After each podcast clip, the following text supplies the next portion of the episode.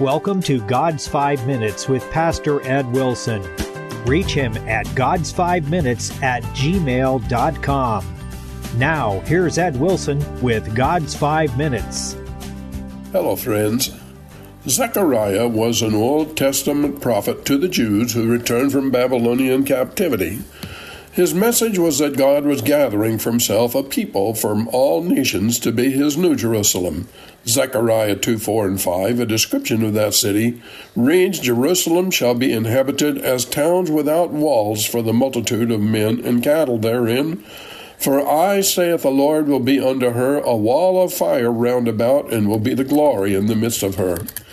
The prophet's vision describes a condition that never came to pass in the literal nation, a great city, having no hindrance to ever enlarging suburbs by the need of massive encircling walls, crowding people together because they had to fear an enemy's assault. While literal cities may always need air forces and intelligence services, the Church of God is not a literal city. The truth is, a Holy Spirit led congregation should neither be dependent on nor hamstringed by man made defenses of any kind. Martin Luther in his ministry spoke of people who wept from fear the sky would fall, since they could see no pillars of any kind to hold it up. No, no, the sky won't fall. An unseen hand keeps it safe for all. A church that hides behind walls that were erected by its grandparents has no room for expansion as the time shall change, and if it has no room for expansion, it has no room to grow. Our church must either grow greater or grow and deserve to grow less. The same thing is true of each of our individual lives as we walk with God. Zechariah's prophecy was never meant to prevent what he himself helped to make happen, the building of the actual walls of ancient Jerusalem. And our dependence on God to be a wall of fire around our lives should never be understood to mean we are to set aside our common sense and expect God to do everything for us with no effort on our part. So, what is this mystery? The verses do not say Jerusalem shall have no walls, it promises her walls of fire. God wants us to have walls indeed, made up of very lively stones, such stones as Peter, James, and John, whom Paul called pillars. They were men made unmovable in their faith by personal experience with Jesus Christ, sealed with each of their baptism with the Holy Spirit. And after all, it wasn't really the men themselves who were these ramparts in Jerusalem's wall, it was a truth they held, and these truths had come to them through fire. Well, here's how it works. When God is teaching you about Him and His ways, He has a method of giving you a scripture or a series of scriptures and setting it on fire to you.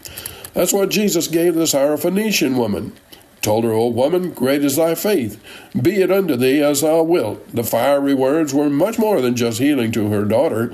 They were stones in the wall built about her soul by which she could defend herself from every satanic attack and all life's adversities, for the Lord did not say to her only, I will heal your daughter, but he gave her an open ended promise she could aim at any problem and have his hand on her shoulder. Be it unto thee even as thou wilt. You and I can read this promise and even believe it's true, but it is never a stone in our wall until Jesus speaks us it to us himself. But that's just what he's pleased to do. He didn't say that to the cripple at the pool of Bethesda. His stone was, Rise, take up your bed, and walk. In just that way, your salvation is individual to you, for your soul is a city it is built to protect, and it is a stone wall in one sense, for the Word of God is a sure foundation.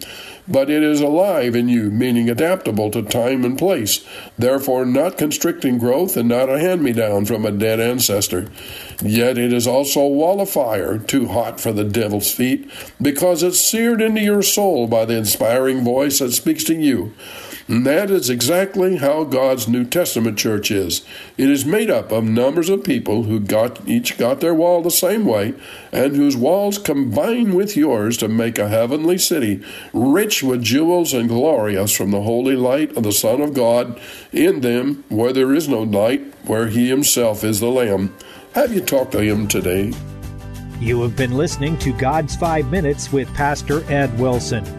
Reach him by email at godsfive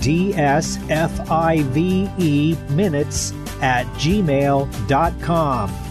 Tune in next time to hear more encouraging thoughts from God's Word on God's Five Minutes with Pastor Ed Wilson.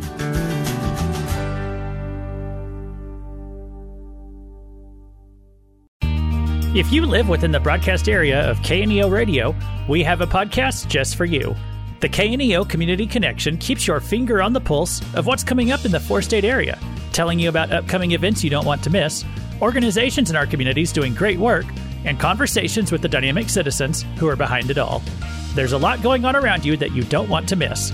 This is Luke Taylor. Join me each week as we talk about what's happening with the people who are making it happen. Brought to you by KNEO Radio 91.7 FM and the Sky High Podcast Network. Subscribe today wherever you get your podcasts.